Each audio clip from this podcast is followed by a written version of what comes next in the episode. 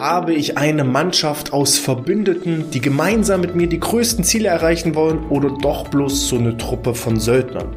Das ist die große Frage, der wir uns heute stellen im BGM Podcast, der Podcast über betriebliches Gesundheitsmanagement für kleine und mittelständische Unternehmen. Mein Name ist Hannes Schröder und es gibt heute den zweiten Teil zum Employee Engagement. Also, wie kann ich das Mitarbeiterengagement messen? Grundsätzlich gibt es auch hier zwei verschiedene Arten. Eine ist ein bisschen besser, eine ist ein bisschen, naja, herausfordernder.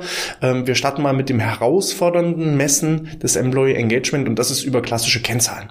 Ich kann natürlich schauen in meinem Controlling-System, wie ist beispielsweise die Fluktuation.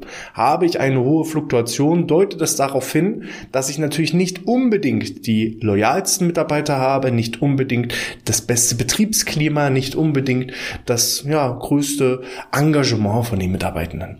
Ähm, genauso ist es eben auch, naja, wie sieht es denn aus? Gibt es so eine gewisse Weiterempfehlungsquote innerhalb meines Teams. Kriege ich beispielsweise viele Bewerber rein aus dem Verwandten- und Bekanntenkreis meiner eigenen Angestellten, dann ist die Wahrscheinlichkeit auch groß, dass meine eigenen Mitarbeiter schon engagiert sind und glücklich und zufrieden sind mit ihren Arbeiten.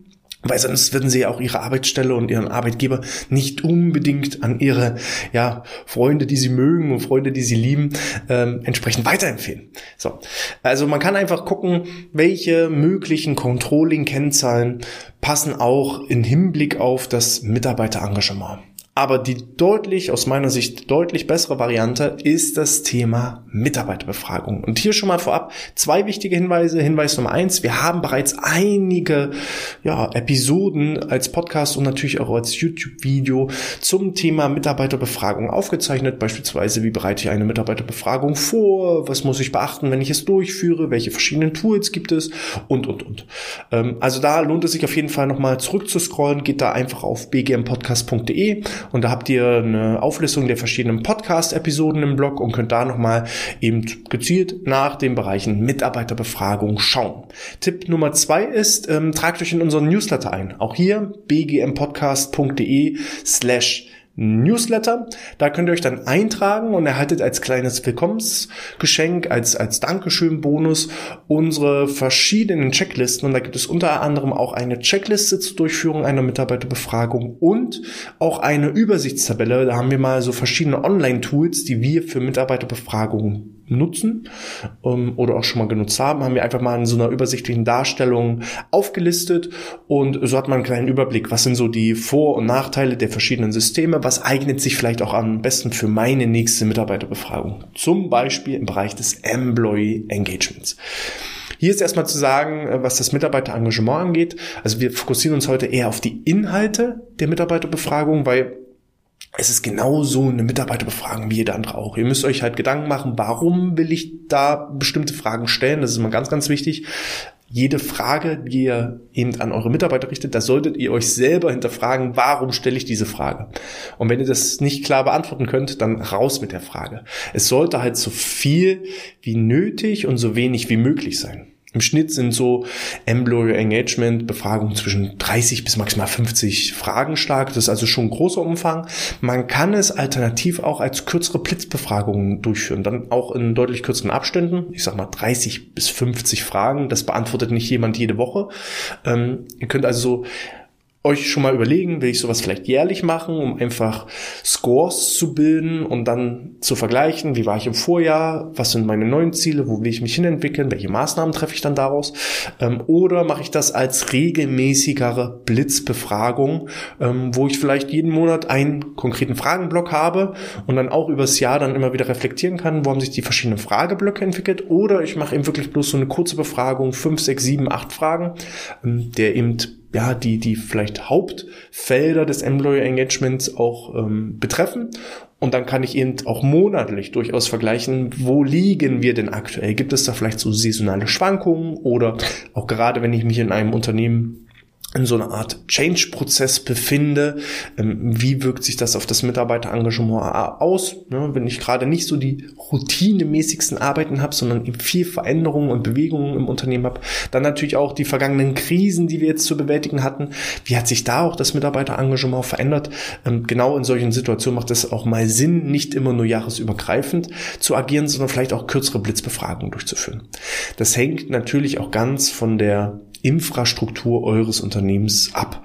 Habe ich jetzt das IT-Unternehmen, was sowieso gewohnt ist, immer am PC zu arbeiten und viele Daten auszufüllen und viele Daten einzutragen, ähm, dann habe ich da auch eine deutlich höhere Akzeptanz. Eine Offline-Branche eher, ich sage jetzt mal klassisch Handwerk oder eben ähm, Pflegeeinrichtung, da tut man sich dann auch immer schwer mit Befragungen, weil man eher auf Offline unterwegs ist. Dann muss das alles eingegeben werden und dann ist natürlich auch der Aufwand viel, viel größer und da würde ich dann beispielsweise empfehlen, eher auf jährliche Basis zu gehen. So viel erstmal so grob zu den Rahmenparametern Parametern. Was ganz, ganz wichtig ist, überlegt euch genau, warum macht ihr so eine Befragung? Überlegt euch genau, wann macht ihr so eine Befragung? Überlegt euch genau, wie macht ihr die Befragung? Und dann geht auch genau in die Inhalte rein und in die Inhalte rein, das ist genau jetzt unser Stichwort. Ich habe mal so ein paar Kategorien aufgearbeitet, was aus meiner Sicht so die Haupteinflussfaktoren äh, des, des Mitarbeiterengagements sind. Das heißt, ähm, zum einen, welche Fragen sollte ich stellen, aus welchen Bereichen, weil wenn ich daran dann Erkenntnisse sammeln kann, dann kann ich eben auch genau an diesen Faktoren arbeiten. Wenn ich zum Beispiel weiß, Faktor zum Beispiel Zusammenarbeit, das ist jetzt einer äh, der Faktoren. Ähm, da kann ich eben verschiedene Fragen stellen und wenn ich herausfinde, da gibt es so Schmerzpunkte, da gibt es etwas, was noch nicht ganz so 100% läuft, dann äh, kann ich genau an dieser, an diesem Faktor, an dieser Säule entsprechend arbeiten. Ne? Also Thema Zusammenarbeit. Ähm, wie kommst du beispielsweise mit deinen Kolleginnen und Kollegen zurecht? Wie kommst du mit deinem Vorgesetzten zurecht? Gibt es irgendwelche Hindernisse oder Konflikte innerhalb des Teams? Das sind so erstmal, ja, wie ist so die allgemeine Zusammenarbeit? Wie ist das Teamgefühl? Wie ist das Wir-Gefühl? Da kann man eben verschiedene Fragen stellen. Und ähm, da könnt ihr euch halt auch super Systeme überlegen. Ähm, entweder macht ihr das so eine Art Schulnotensystem oder eben auch eine Bewertungsskala. Ähm, als Beispiel die Frage, ähm, wie bewertest du die Zusammenarbeit mit deinen direkten Teamkollegen und Kolleginnen auf einer Punkteskala von 0 Punkte bis 10 Punkte. 10 Punkte ist dann der höchste Wert. Und dann könnt ihr nämlich auch in eurer Auswertung hinter jede Frage direkt auch Punkte hinterlegen. Und dann habt ihr vielleicht zwei, drei, vier, fünf verschiedene Fragen zu dem Themenblock Zusammenarbeit. Und dann kann es eben sein, dass vielleicht die Zusammenarbeit innerhalb des Teams ist vielleicht eine 5, ähm, die Zusammenarbeit gegenüber der Führungskraft ist eine 10, ähm, die Zusammenarbeit im gesamten Unternehmen ist eine 8. Da könnt ihr dann eben solche Durchschnittsscores entwickeln, dass ihr eben wisst, okay, von beispielsweise, wenn es fünf Fragen sind, 50 Punkte sind zu erreichen, haben wir 38 Punkte erreicht. So, und dann hat man da eine gewisse Benchmark. Dann hat man also auch allein nur für diese Befragung eine Art Controlling-System, woran ich mich dann auch bei der nächsten Befragung entsprechend messen lassen kann. Weil wenn ich jetzt ähm, erstmal auch nur die Info bekomme, ihr solltet also so ein bisschen unterscheiden zwischen Score-Punkten Punktevergabe und Verbesserungsvorschlägen. Das ist nochmal ganz, ganz wichtig. Weil wenn ihr jetzt wisst, okay, wenn die Führungskraft einen Punkt bekommt, dann wisst ihr erstmal, okay, da läuft irgendwas schief. Ihr wisst aber noch nicht, was läuft schief. Das heißt, jeder Themenblock aus meiner Empfehlung heraus sollte mindestens mit einer offenen Frage am Ende ähm, geschlossen werden. Das heißt, ihr habt vielleicht drei, vier Fragen zum Thema Punkte, Punkte auf einer Skala von 1 bis 10 oder von Schulnote 1 bis 6 und äh, dann eben eine offene Frage stellen. Was sind aus Ihrer Sicht die Möglichkeiten, Verbesserungsvorschläge, um eine stärkere Zusammenarbeit zu fördern? So, und dann, oder auch eine zweite Frage eben, welche konkreten Punkte stören Sie im Bereich der Zusammenarbeit? Dann habt ihr nämlich genau die Punkte dann auch aufgelistet, was denn konkret die Leute stört. Weil wenn ich nur frage, hm, äh, Zusammenarbeit mit deinem Vorgesetzten, Note 5, hm, ist jetzt nicht so gut und nicht so schlecht, dann ist es nicht Fisch, nicht Fleisch. Dann weiß ich nicht genau, wie kann ich das denn verbessern? Als auch, was läuft denn da konkret schief? So, also immer so eine Mischung aus meiner Sicht, aus Punkte, Scores, Controlling-System aufbauen, damit ich mich einfach auch in Zukunft messen kann und offenen Fragen. So. Zweiter Themenblock, äh, der in vielen Unternehmen wichtig ist. Ich sage ja auch häufig einige Unternehmen haben gar kein Gesundheitsproblem, sondern ein Kommunikationsproblem. Also der zweite Block, den ich gerne mit euch behandeln möchte, ist das Thema Kommunikation. Es gibt äh, manchmal Kommunikationshürden unter den Mitarbeitern selbst. Es gibt manchmal Kommunikationshürden zwischen, ja, ich sag mal, mittlerer Führungsebene und den unterstellten Mitarbeitern. Und es gibt aber auch manchmal Kommunikationsprobleme zwischen der obersten Geschäftsführung bis hin zu dem ähm, Mitarbeitenden ganz auf der untersten Hierarchieebene.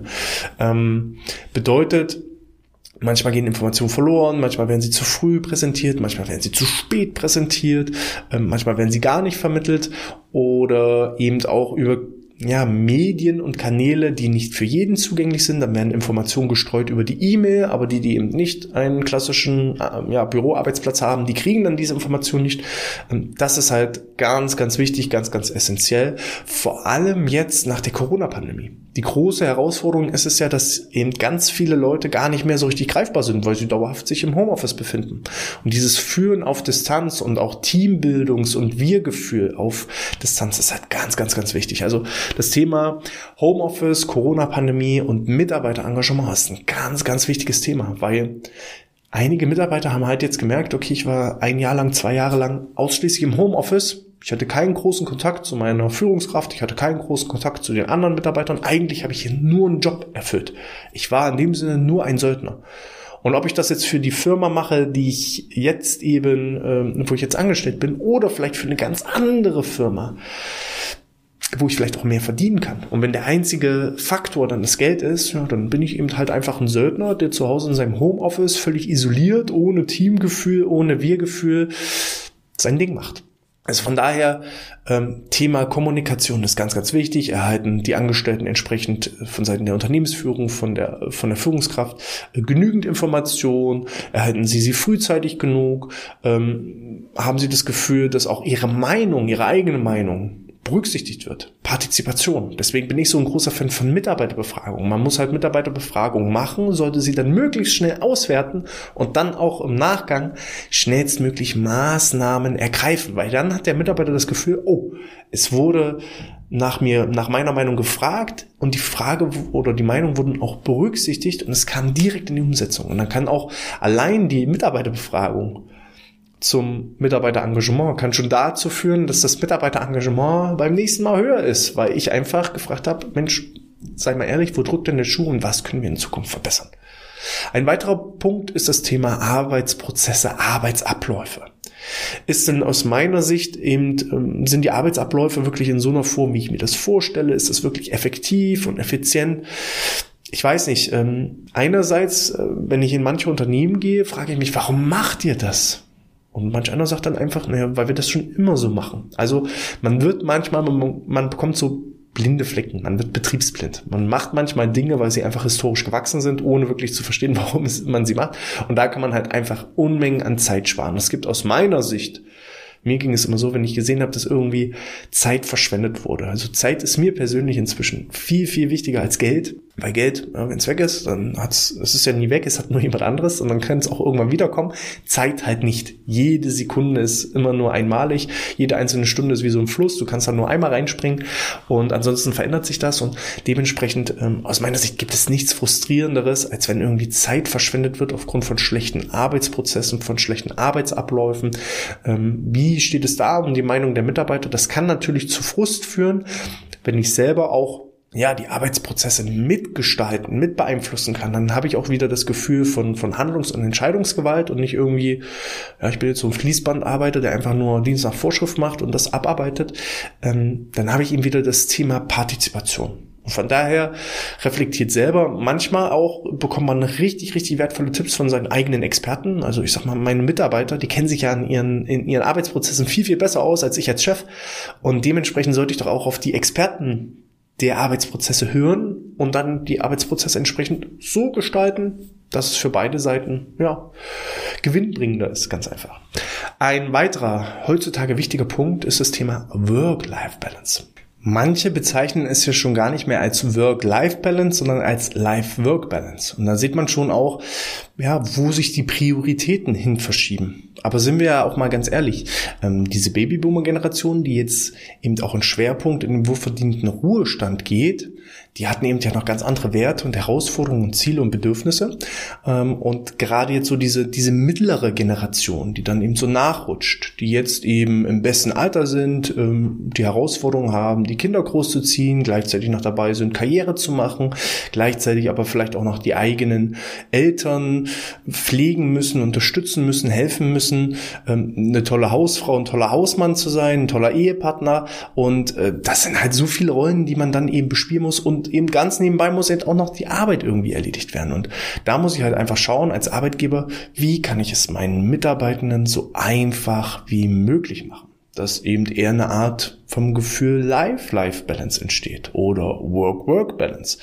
Ähm, dass ich also schaue, wie kann ich auch hier die Arbeitsprozesse vielleicht flexibler gestalten, wie kann ich gewisse Freiräume schaffen, wie kann ich aber eben auch, ja, vielleicht auch Dinge wie den täglichen Sport mit in die Arbeitszeit integrieren, so dass einfach, ja, auch hier möglich möglichst effiziente und effektive ähm, Abläufe entstehen, damit ich nicht so einen Zwei-Fronten-Krieg führen muss. Ne? Also, dass ich mein Privatleben habe und mein Arbeitsleben, sondern dass es eher so fließende Übergänge sind und dass ich vielleicht sogar sage, Mensch, ich gehe zur Arbeit und da mache ich die Spaß zu haben, weil ich vielleicht in meinem Live die ein oder andere Baustelle habe. So, und das ist ja dann genau das, dass ich eher wieder Kraft sammle, Energie sammle am Arbeitsplatz, anstatt andersrum dass ich eben völlig erschöpft und ermüdet abends von der Arbeit komme und mich nur noch ins, in, in, ja, ins Sofa fallen lassen kann und äh, nur noch genervt bin, das Ganze dann negativ an mein Umfeld ausstrahle, was dann natürlich auch wieder ja zu Stress und Sorgen und Problemen führt, die sich dann auch wieder andersrum auf die Arbeit übertragen.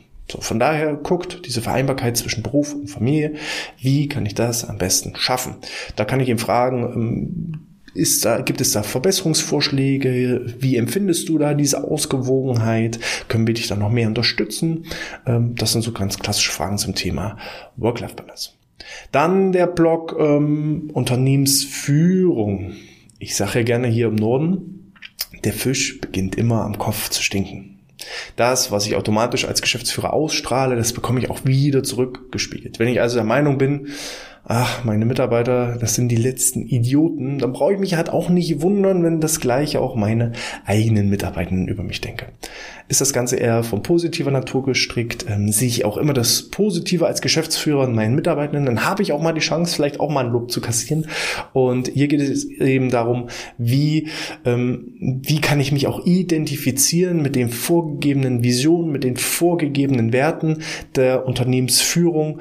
Ähm, kann ich da auch Vertrauen aufbauen gegenüber meiner äh, Führungskraft oder habe ich da Angst, Dinge zu offenbaren? Stichwort betriebliches Eingliederungsmanagement ist eine hohe Vertrauenskultur auch vor allem gegenüber den Unternehmensführern, gegenüber den Führungskräften, dann ähm, wird häufig gar nicht erst ein betriebliches Eingliederungsmanagement notwendig, sondern es sind eher so Krankenrückkehrgespräche, dass man schon nach einer Woche oder zwei Wochen den Blumenstrauß rausschickt und fragt, Mensch, wie geht's dir denn? Können, kann ich dich unterstützen oder wie kann ich dich konkret unterstützen?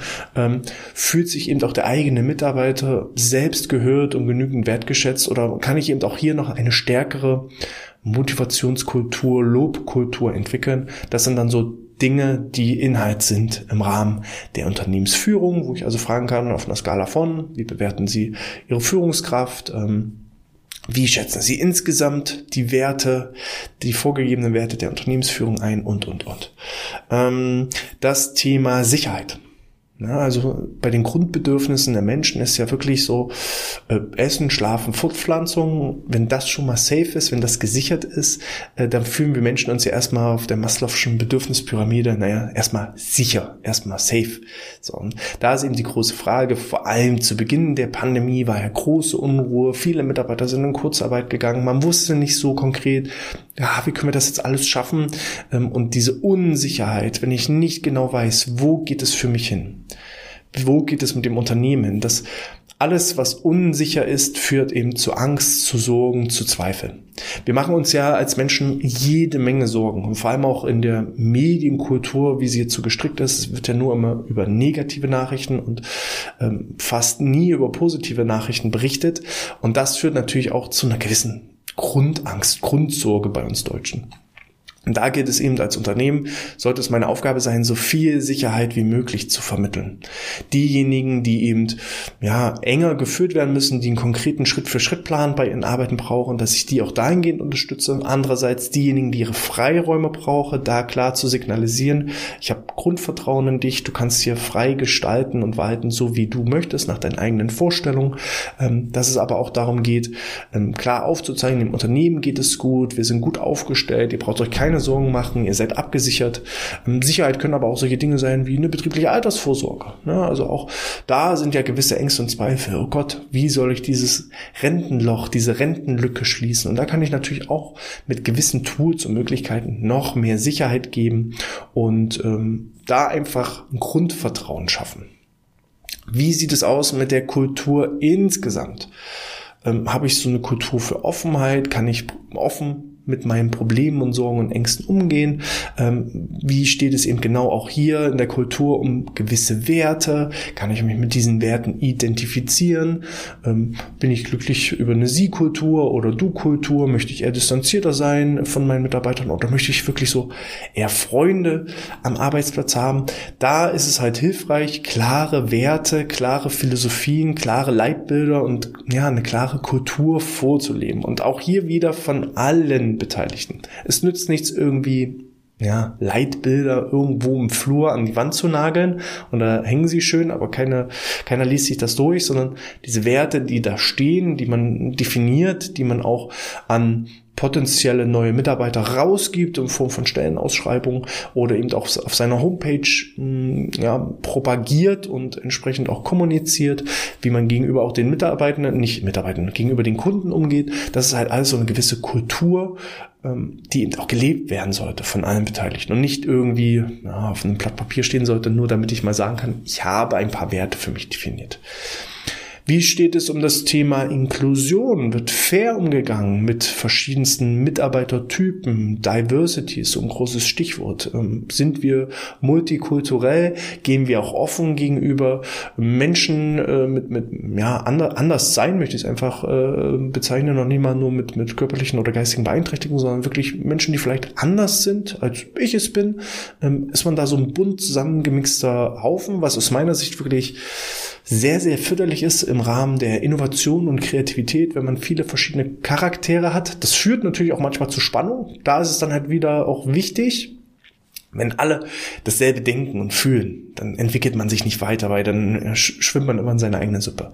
Das führt zwar zu Harmonie, vermeintliche Harmonie, kann aber auch zu Langeweile führen, während eben diese Diversität von verschiedenen Charakteren einfach ja, Reibungspunkte bietet, aber diese Reibungspunkte sind dann eben die Chance, um sich weiterzuentwickeln. Und da muss man einfach auch so eine Fehlerkultur entwickeln, so eine offene Kommunikation entwickeln, dass man auch mal sagen kann, nee, da was sagst du hier zu mir? Das ist doch völliger Humbug. Da kann man auch mal offene Worte sprechen. Ähm, ich hatte mal eine Situation, da hat tatsächlich eine Mitarbeiterin bei einer Weiterbildung zu mir gesagt, ach Hannes, du bist so ein Arschloch. Und da haben die anderen, die anderen, ja, Weiterbildungsteilnehmer mich mit großen Augen angeschaut und haben sich gefragt, wie hast du das jetzt wirklich gesagt? Das ist doch dein Chef, du kannst doch nicht einfach sagen, du bist so ein richtiges Arschloch. Aber das war halt einfach, war Spaß, ne? Also, das habe ich nicht ernst genommen. So, und, ähm, das funktioniert aber halt nicht in jedem Unternehmen. Da muss man halt schauen, wie man drauf ist. Das kann man jetzt gut finden oder nicht. Äh, das mag jeder selber so sagen und denken, wie er meint, aber ähm, für mich war das kein Problem. Wir gehen da offen und ehrlich miteinander um. Ähm, vor allem, wenn ich wieder irgendwie einen blöden Witz auf ihre Kosten gemacht habe. Von daher das Thema Inklusion. Ne? Also wie gehe ich mit verschiedenen Menschengruppen auch um und äh, möchte ich das oder möchte ich das nicht?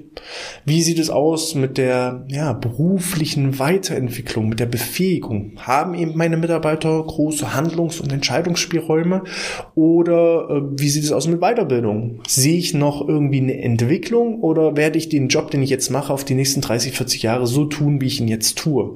Das kann frustrierend sein, das kann aber auch andererseits je nach Menschentyp zu Sicherheit führen. Wenn ich eine Weiterbildung nach der anderen machen muss, dann kann das auch zu Frust führen. Also da ist es halt genau wichtig, seine Mitarbeiter zu kennen und das geht halt am besten auch mit Mitarbeiterbefragung. Ist es eher derjenige, der froh ist, routinemäßige Arbeiten zu tun und sich daran auskennt, Experte ist und sich gar nicht weiterentwickeln möchte und auch keine Verantwortung haben möchte? Oder habe ich eben einen Mitarbeitertyp, der eben sagt, das, den Job, den ich jetzt mache, das ist bloß der Sprungbrett, mein Sprungbrett auf die nächste äh, Karrierestufe. Ich will Führungsverantwortung haben, ich möchte mich persönlich weiterentwickeln, äh, ich möchte noch ein Studium dabei ähm, absolvieren. Das ist ganz unterschiedlich, je nach Menschentypus und je nachdem, wie das eben aussieht, kann ich eben auf die eine Situation oder auf die andere Situation als Unternehmen reagieren.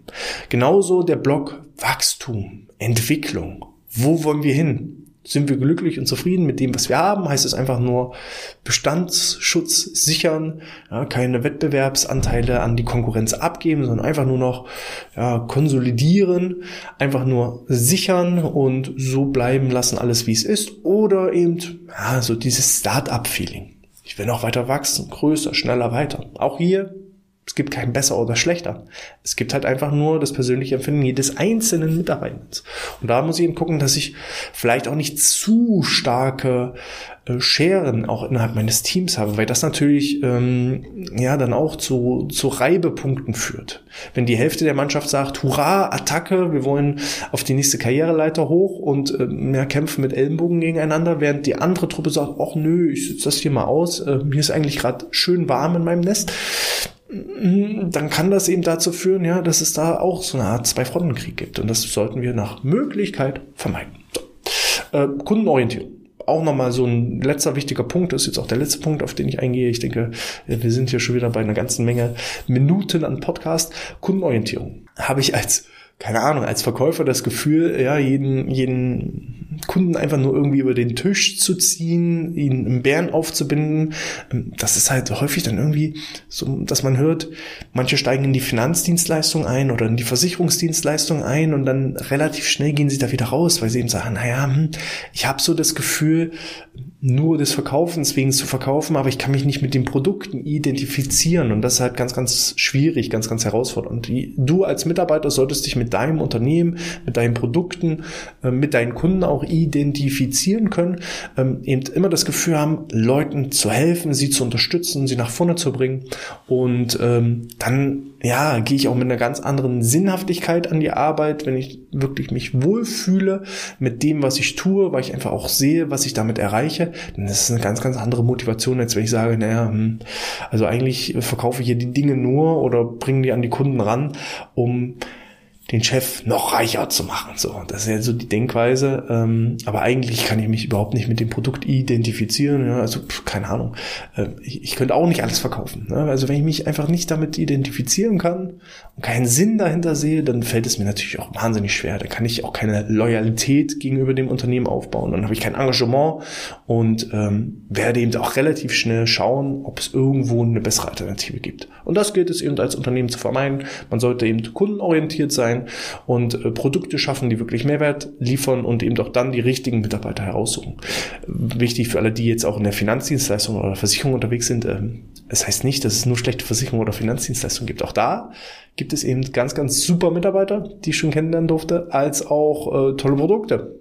Man muss sich halt nur damit identifizieren können, die Mehrwert erkennen und dann auch vermitteln. So, ich denke, ihr habt schon mal eine Menge Hausaufgaben. Wenn euch das schon mal gefallen hat, dann gebt einen Daumen nach oben auf YouTube, hinterlasst eine Podcast-Bewertung, abonniert hier diesen Kanal, um keine Episode mehr zu verpassen. Genauso auch den Newsletter unter BGM Podcast slash Newsletter. Tragt euch da ein, sichert euch die Willkommensgeschenke, um eure nächste Mitarbeiterbefragung vom Employee Engagement wirklich aufs nächste Level zu bringen.